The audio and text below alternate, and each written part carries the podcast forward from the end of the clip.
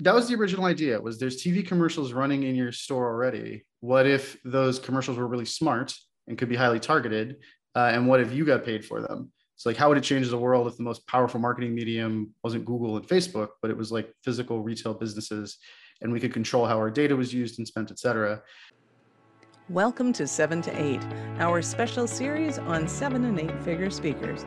In this interview series, some of the hottest speakers in the industry who've made over seven figures in a year or less will uncover their twists and turns in their adventures, helping you to avoid the potholes and stick to the fast track.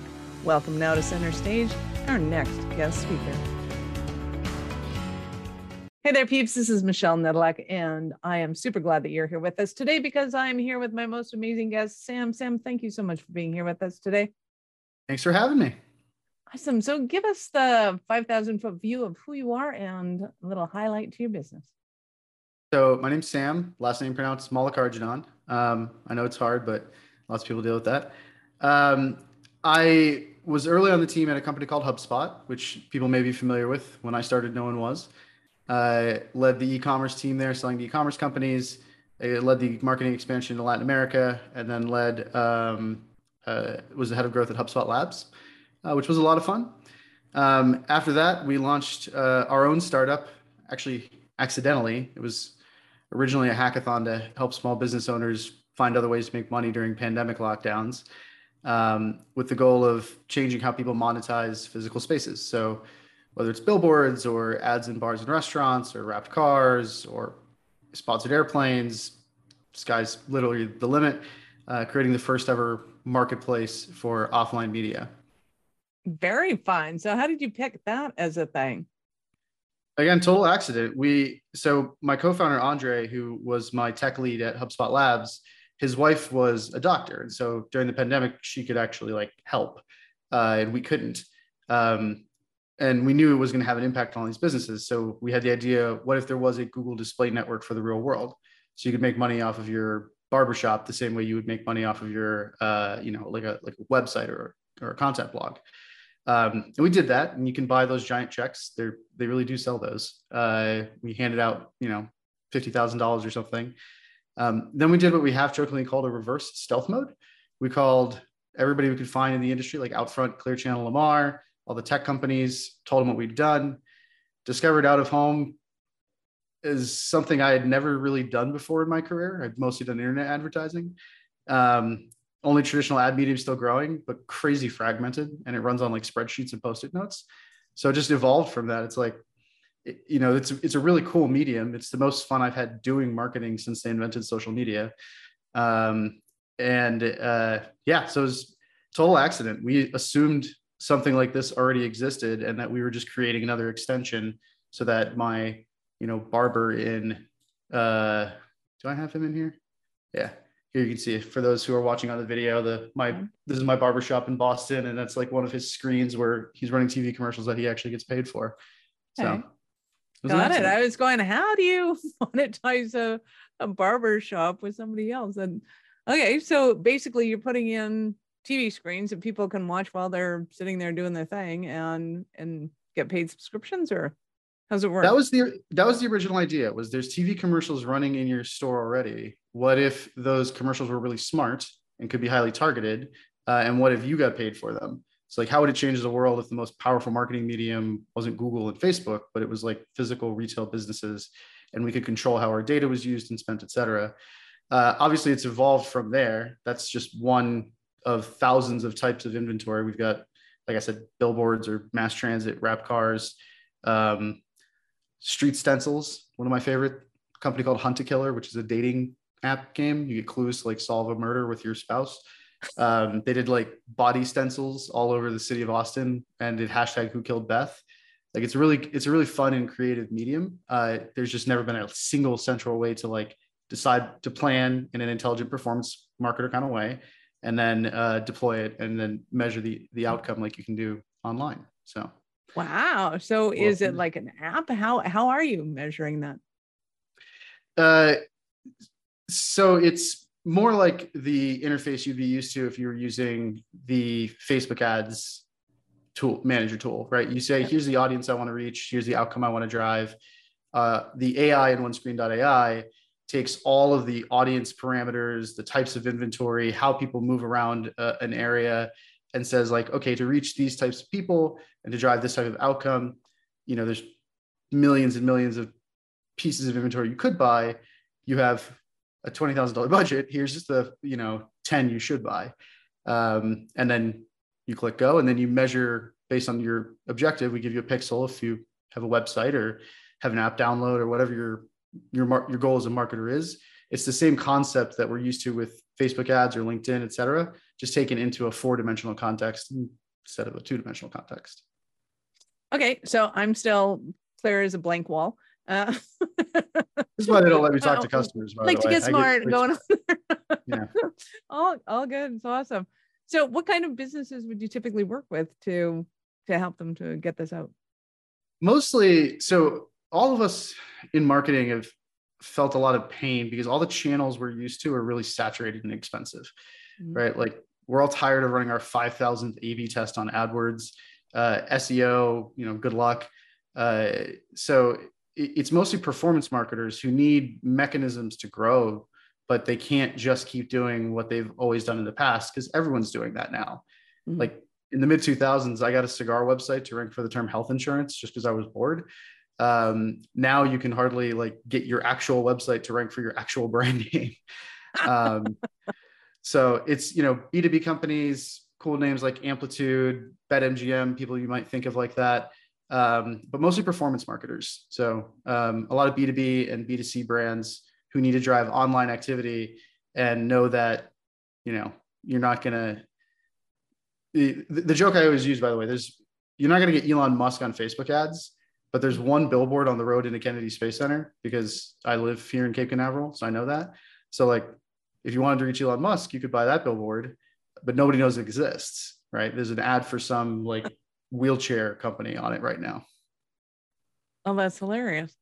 Yeah. So when when you're working with you're working with the agencies, do they typically have a an audience that they're working with to go, hey, this works incredibly well for you know restaurants or something and or most just- marketers have done the persona buyer persona exercise you know these days mm-hmm. um, mm-hmm. that was a new concept back in the day uh, to do you know at, at, hubspot we had like the marketing mary buyer persona that we were targeting mm-hmm. um, you know our, per, our personal buyer persona is called performance paula um, i don't know why they always have to be alliterative but yeah most brands know like who they want to so reach. marketing people can remember them exactly um, they know they know who they want to reach they just need new channels about how right like if you keep doing what everyone else okay. does it's hard to remain competitive yeah very cool.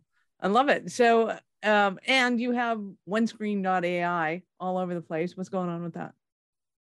Yeah. So, uh, pro tip for people who are launching a business: spend more time when thinking up a name and find one where you can get the .com.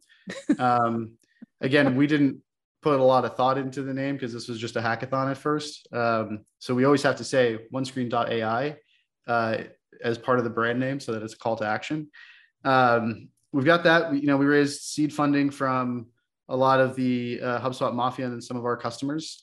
Um, HubSpot and Mafia. yeah, yeah, that's what we call it. Uh, they have the PayPal Mafia, right? Like Elon Musk and and those people. Uh, we have the HubSpot Mafia, where something like 200 HubSpot former HubSpotters went on to either be executives at other companies or launch their own startups. Wow, very cool. Did not know that. So it's a great way to go is go learn on somebody else's dime and then go do it yourself. Clearly. Awesome. So when it comes to starting your own business, what made you decide that hey, I'm gonna we can do this on our own? Uh ignorance. I didn't realize how hard it would be. So I, I've I've run my own company before as like a consulting web development agency, you know, in the mid 2000s. Um, and you know things like that. But i've never actually been ceo of a company that was trying to get to a million dollars and then $10 million $100 million and scale up. Uh, you know i've been cmo chief revenue officer and stuff before. Um, starting from scratch you you, you you miss a lot of things. Um, like simple things like payroll uh, i've you know forgot to collect people's W9s and things like that. So um, if I had known how hard it would be to actually start your own business and be in charge of everything, I think I still would have done it because it's a lot of fun and I've got great people that I'm working with and it's a really cool problem that we're working on. Um, but I definitely went into this with uh, a lot more enthusiasm than context about how hard it is to actually run your own business. Uh, definitely it's not how it's not the same as having a whole team of support people at your beck and call to go hey i got this idea you guys go implement it yeah or even when you're at another startup when you're not the ceo you have like a discrete universe of problems, right? Mm-hmm. Um, when you're the CEO and you're the one building the company, everybody's problems are your problems, and the problems nobody thought about might be problems also become your problems. uh, so that that was, you know, we, we did it because we were excited because it's been so long since anybody did anything new in the world of marketing. Mm-hmm. You know, it's there's just I think 11,000 at last count internet martech companies all doing different flavors of the same thing. Um, and we just wanted to go do something new. That is awesome. So, did you have aspirations of 100 million from the get go, or was it like, hey, let's give this three months, and if it doesn't work, I'm getting a job? Where were you at when you started? Yeah, so we had pretty big aspirations from the beginning. Um, I uh, I taught innovation management uh, as one of my modules at Harvard for a while, and you know you, these these terms like disruptive innovation and things like that that are kind of cliches now uh, it's so rare that you find an in- industry that's worth, you know, at least you know a few billion dollars, much less 120 billion dollars like uh, offline media is, that actually meets those criteria. Mm-hmm. So you know, overserved market, you know, uh, larger group of non-participating consumers, all the things that make innovation interesting. Uh, and so when I mean, I spent years drinking bourbon, drawn on a whiteboard, trying to like find an opportunity like this. Mm-hmm. And so when we found found it just and realized what a big opportunity it could be after we did our whole reverse stealth mode thing yeah we were we were pretty excited we were if it wasn't for the for a few hiccups we were actually trying to gun for fastest growing b2b startup of all time um, but we won best got nominated or whatever best startup in boston so i guess i'll take that nice well congratulations it's awesome thank you I have a so, I have a friendly bet with the HubSpot founders that within 10 years we'll have a bigger market cap than they do. So ooh, we're nice. ambitious. love it. Love it. Love it. So if you could start over again, is there anything that you would have done differently knowing what you know now? Focus better. Uh, like there's so many interesting things that you want to do when you're starting a business. You want to try, and every dollar matters, right? You try and service every customer that comes in because um, it's not like we went and raised a hundred million dollars, you know, for some metaverse idea or something like that, right? Mm-hmm. Um, and I think you know we got you know, sports is super interesting. You know, Madison Square Garden, like you know, might be using an Excel spreadsheet or something um, to manage their inventory. And we were trying to build SaaS and we were trying to build marketplace at the same time. And um, a lot of things are really good ideas, and very few of them are the ones that you should do. so true. But do you really know that ahead of time, or is that kind of like a oh lesson learned? yeah, it's there, there's the joke that like who who chases two rabbits catches neither, right? Mm-hmm. And it's such a hard choice to make, and I think I did I did like a poor job of doing that, um, which is that's that's what I would do better is because it's it, it's kind of like death by a thousand cuts. It seems like it's pretty close, right? Mm-hmm. Now we've got devices we're installing in places. You know, oh, what if we you know also had analytics software that we built natively instead of uh, integrating with and like every before you know it you've built this like beast monstrosity of uh, of a plan of a company that's not that you don't have the the ability to control and operate like the finances are too complicated like i didn't know i still don't have a cfo uh, right so um, the you've got to pick something and like it's the hardest part of all of this is not coming up with a billion dollar idea. The hardest part of all of this is ignoring all of the other billion dollar ideas. That's so true. So true. So, how long did you think it was going to take you to hit your million dollar mark? And how long did it actually take you? Uh, I thought it would take us about six to nine months. Mm-hmm. Uh, it's actually took us uh, almost 18 months. Um, the global kind of like macroeconomic slowdown that started happening, you know, beginning of last year. Not something I predicted. Like these volatility. What? You didn't predict a world pandemic? what is wrong with you? yeah, like, we're, we're all getting kind of a raw deal. We had the pandemic, and then two years later, we've got like you know the, the threat of like nuclear war plus you know the collapsing global economy. It's like, can we go back to like the 2000s and the 90s? Like things were they just were slower back then. Right? You had the opportunity to adapt. All right. I love that. So what challenges do you see yourself facing right now that you're going, hey, didn't see that one coming that you may have had you, you know, reposition things earlier, been able to avoid and or brought on faster because you actually want it?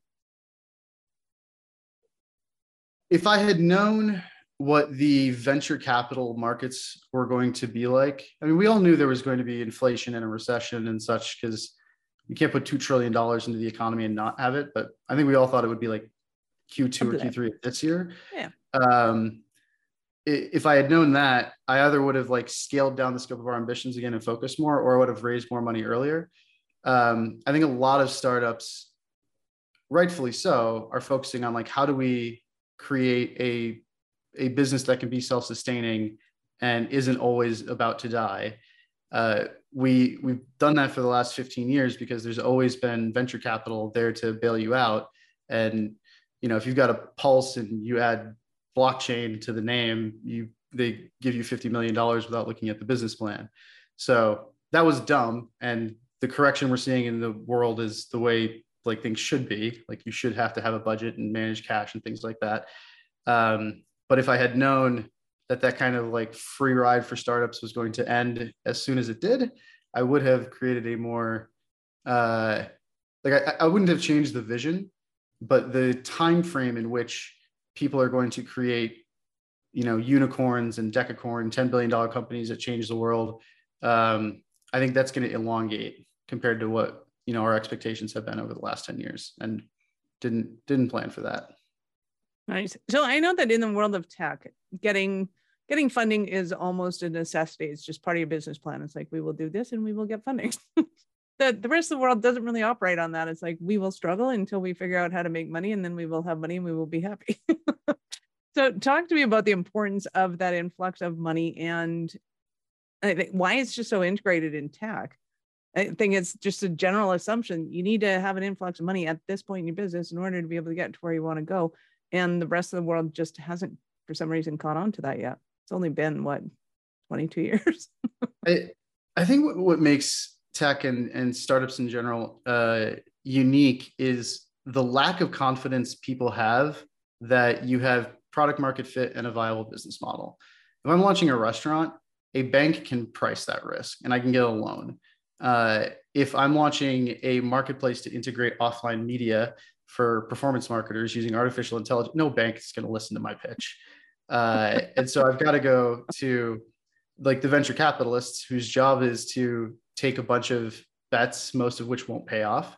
Um, but the ones that do pay off will make, you know, return their whole fund and, and, and make money for their investors. So if you don't have to take venture capital, it's great, right? Um, if you either have a conventional business to the point where, you know, a bank or someone else will give you much cheaper capital and less annoying capital, like not constantly peppering you with questions. Um, they that's great. Or even better, if you can, you know, bootstrap where you're profitable from day one, and then it's just how fast can you grow, how fast can you cycle through it. Then you're taking people's money if you want to, mm-hmm. not because you need to. So nice. Just the confidence. Nice. So in your in your experience with your new startup, and I, I appreciate the uh, the struggles and the sometimes entertaining moments that can happen was there ever anything that happened to you that you're like, oh my God, that was hilarious? It was brutal, but it was hilarious. Yeah, the the most brutal slash hilarious thing, we we came into this industry thinking we were gonna fight Facebook with machine learning. And you know, my co-founder's got a master's in AI from Columbia. It's our background is performance marketing. Um, but then we realized that it may be, you know, massive industry. It may be the only traditional media still growing, but it's run on like again on spreadsheets and post-it notes. And it wasn't until we'd been at this for like 18 months that the president of the industry association told me that a chartist was a job. That's the person who owns the whiteboard at uh, like a billboard company that has all the availability and pricing on it. Uh, and like you can't have a marketplace if nobody knows the availability and pricing. And so we actually had to scale back like a lot of what we thought was fun and focus on frankly things that are I don't want to call them boring, but I'll call them less less challenging problems to solve before we could solve like the really interesting problems. So that was that was entertaining and depressing uh, to realize that it's like they one of the big three companies I, I won't say which um, we were 20 minutes into the demo before they realized API didn't stand for the American Press Institute. Uh, they're great people, but they're just not technical because they've never had to be. Right. So that's uh, well, and it's almost like it's like oh, okay, so we have to go through the 80s first before we can come up to 2022. Yeah. wow. Yeah, I, I'm I see that a lot in in oil and gas, primarily because you can't bring a whole lot of technology into the field because it tends to blow stuff up. So they don't use it in the offices either.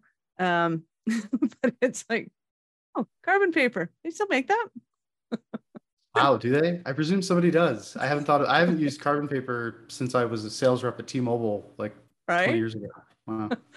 so it kind of startles you and go, oh, so we're going there. Okay. yeah. But those are the, you know, those are the markets that really need you. Like the first thing we built was just own it. We built a directory of who owns what and where. Blew people's minds. Right. Somehow didn't already exist. Uh, and so you you get to create a lot of value for people who's, you know, r- right now one of the products we're launching. Um, the way you get pricing is you email like 40 different companies who own inventory. They send you back spreadsheets. You merge those spreadsheets into your spreadsheet, and then you can do your plan. So we're creating a button that just automatically emails everybody, gets all the responses, turns it into your own thing. And people are literally like almost in tears because like that's such a painful and annoying part of their job. And so you can create a lot of value that makes people's lives better in a much more tangible way than like artificial intelligence does because that's that's more of a black box solution to a problem that people hadn't really defined as opposed to like this really annoying manual process uh, that you're somebody can spend more time with their family now or work on more interesting projects because you've mm-hmm. automated uh, the the stupid parts of their job that they hate. Right. Well, and I we are personally on a on a rampage too to eliminate the word manual in businesses because as soon as you ask how do you do that and the answer manually three times it's like okay this is not a question of money anymore. This is a question of, you know, do you want to step up into the 21st century and and how slowly do you want to take it so that, you know, because it does take time for people to wrap their heads around these things. And um but people forget they don't have to live this way. The, the automation's a thing. Whatever your is annoying you, there's probably some app that helps you do it, or you can write a macro to do it for you. That you know, it's it's it's really easy. It sounds intimidating when I say like write a macro, but there are tools like Octoparse or whatever that you know you can just click and have it go do the thing a bajillion times. Um, like I wanted a list of all the HubSpot partner agencies, so I didn't go through and manually create a list of all of them. Um, I think once people realize that if you find yourself doing something manual and repetitive that you dislike, that you should find a you shouldn't like just accept that pain. You should demand better from your life, from your career, from your business and figure out a way to automate it, you know, uh, you will figure out a way to automate it. Love it. So what exciting projects do you have moving forward? What do you where do you see the future of your company? Our biggest challenge is making this thing properly self-service. So it's easy to make things powerful. It's hard to make powerful things easy to use. Um, and we had this the the issue uh, at HubSpot back in the day. Um, most companies go through this where you know if you log into our platform and you're technical and you know what you're doing you can do everything that you need to do. But you know just like i had we used to have to explain what a search engine was before we could sell seo software. Um, and it's the same kind of like context now. Now seo software is so easy you just like plug it in and it's like here's all the things you need to fix. Forward this email to your developer you know back in the day it was a lot harder. So that's our big focus for the year is you've got these great brands you know brands i'm personally fan a fan of that i use like you know amplitude and and FullStory reprise uh, ramp.com which is what we use for corporate credit cards shameless plug virtual credit cards and things like ramp.com much much better than just getting a capital one like spark card. No offense to capital one. Um, you know, getting to have them be customers and using our platform. So the big ne- next step thing uh, for us is how do we make it's easy to make something powerful. It's hard to make something powerful e- easy to use. Um, we're to the point now where you know if you're a sophisticated user, you know what you're doing, you can log in and use a platform. But just like back in the day, we used to have to explain what a search engine was before we sold SEO software. You know, we've got really cool brands which is fun for me because I'm fans of them or users like Amplitude, Ramp.com. I think I was in the middle of pitching them. You should definitely use virtual cards um, if you're running a business. Uh, you know, making it so that somebody can log in and like plan, execute, optimize, and do that really, really easily. Um, that's that's our big challenge. That's our that, that's our big goal is making this also making it accessible. Like not forgetting where we came from. Our goal is to help we've got great enterprise companies as customers like Constant Contact, BetMGM, but my passion's always been in helping small businesses either do marketing better, um, like we did at HubSpot, or um, helping small businesses like make money in new and exciting and interesting ways. So it's easy to, to sell to sophisticated people with lots of money. It's hard to make something that you know no one no one launches a restaurant because they want to be a marketer but they have to be because they launched a restaurant. Exactly. I love it. So I know our listeners are going to want more from you. How did they start that journey with you, get into, uh, get you into their universe? Well, the good thing about my last name, Mallikarjunan, is it's not common. And so if you Google anything close to it, you'll generally find me. Um, I'm also on Twitter at Mallikarjunan on LinkedIn, or you can go to onescreen.ai, fill out the form, and just say, like, I heard Sam on this podcast. I want to talk to him. I answer every message I get. Uh, you know, when Google invested in HubSpot back in the day, we jokingly said they're going to tattoo "We are not the user" on the inside of our eyelids. So talking to you know people is is part of what I enjoy. So find me online, reach out, and let's have a conversation, and I'll help you automate whatever. Uh, well, I'll probably just send them back to you, Michelle, to help them automate whatever the heck is is annoying them, so they can focus on delivering value. I love it. So we will have all of Sam's uh, links in the show notes, of course. So just scroll down and click on those. Make sure you get connected every which way but loose. So uh, I get to ask you at this point, at what point in life did you know that you were especially kind of crazy enough to think that you could become an entrepreneur? Was that just recently here? no, I um I, I knew from a from a young age. So growing up on the space coast, your life is weird um, like I had a project when I was in uh, middle school, I had a project to go up on the space shuttle. Uh, and my dad kind of jokingly said, why weren't you the lead investigator? And I'm like, because it's a German guy named Hans with like a PhD. Can we just be happy I designed the cooling system? Um, and, you know, ever since that was like a nice like break to the fact that you're ever going to impress your parents and it frees you up to like actually do the things that interest you. Um, so, you know, I launched my first like then startup in high school that failed launched a couple of startups in college that failed. Um, and i've just never enjoyed if you know all the answers it's just not that much fun right? Like you want to work on something that's challenging that people haven't done before. Um, maybe that'll change one day like teaching was fun uh, but i gave up on it because i stopped be- enjoying being the person in the room who knew the most about the subject matter so yeah. Fair enough Sam, you've been absolutely amazing. Thank you. Any last words for our peeps? Don't give up. It sucks. It's hard. Uh, the current environment right now is hard for everybody, which means that if you're agile, if you communicate well, if you're adaptable, you're going to survive and come out of this in a position of strength that nobody else is going to come out of. Um, so it's going to be hard, but remember that if it's hard for you, it's hard for everyone else. So survive, execute, and then you're going to have something really incredible because everyone else is going to be screwed. Sage advice. You're awesome. Thank you so much for your time. I appreciate it. And I know how valuable it is. Thanks for having me. Peeps, this is Michelle Nedelec. Thank you for being here with us today. Share with your friends, subscribe to the show. We love helping entrepreneurs grow. Thank you for listening to 7 to 8. If you're interested in upping your speaking game, be sure to connect with our guests with the links in the show notes and connect with me to see how we can help you get your tech done for you and help your speaking dreams come true.